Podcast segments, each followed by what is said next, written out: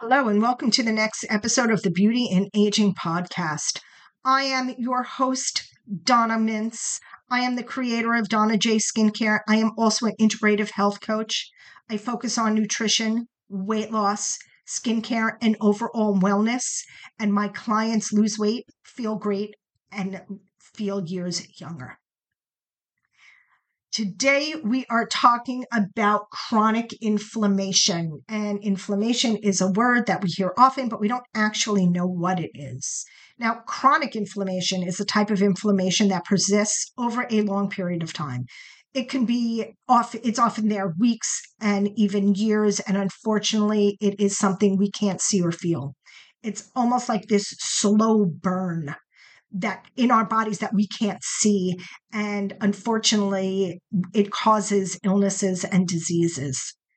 Now, inflammation is the normal response of the immune system that protects the body from injury or infection. It involves this extremely complicated release of certain chemicals and immune cells that help to eliminate pathogens, damaged tissue, or anything that the immune system identifies as foreign. Now, this is normal inflammation.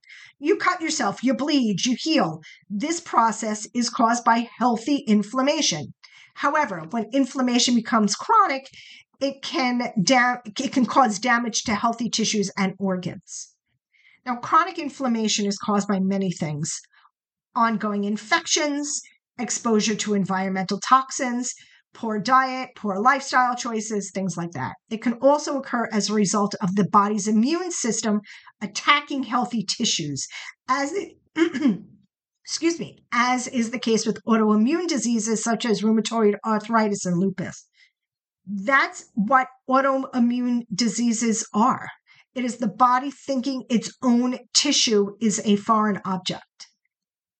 The effects of chronic, chronic inflammation can vary depending on the location in the body and the underlying cause, but it has been linked to a range of health problems, including cardiovascular disease, diabetes, cancer, and Alzheimer's disease. It can also lead to chronic pain, fatigue, and a lot of other symptoms. So, when you get your yearly blood work, you can ask to be tested for a test called CRP or C reactive protein. This measures the amount of C reactive protein in the blood, which the liver makes in response to inflammation in the blood. The American Heart Association and the CDC have set the healthy measure of CRP to be less than 1.0 milligrams per liter. Above that increases your risk of heart disease.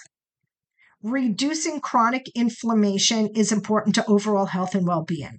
This can be done by addressing the underlying causes, such as treating infections or managing immune conditions, as well as making healthy lifestyle choices, such as eating a healthy diet, reducing your intake of healthy fried, of unhealthy fried foods. Now, fried foods are not healthy. Unhealthy fats and processed foods, and getting regular movement into your life. And of course, managing stress. If you would like some guidance on how to do all these things, please feel free to schedule a free consultation with me at www.donnajwellness.com to see how I can support your wellness journey. Until next time, my friends, have a great day.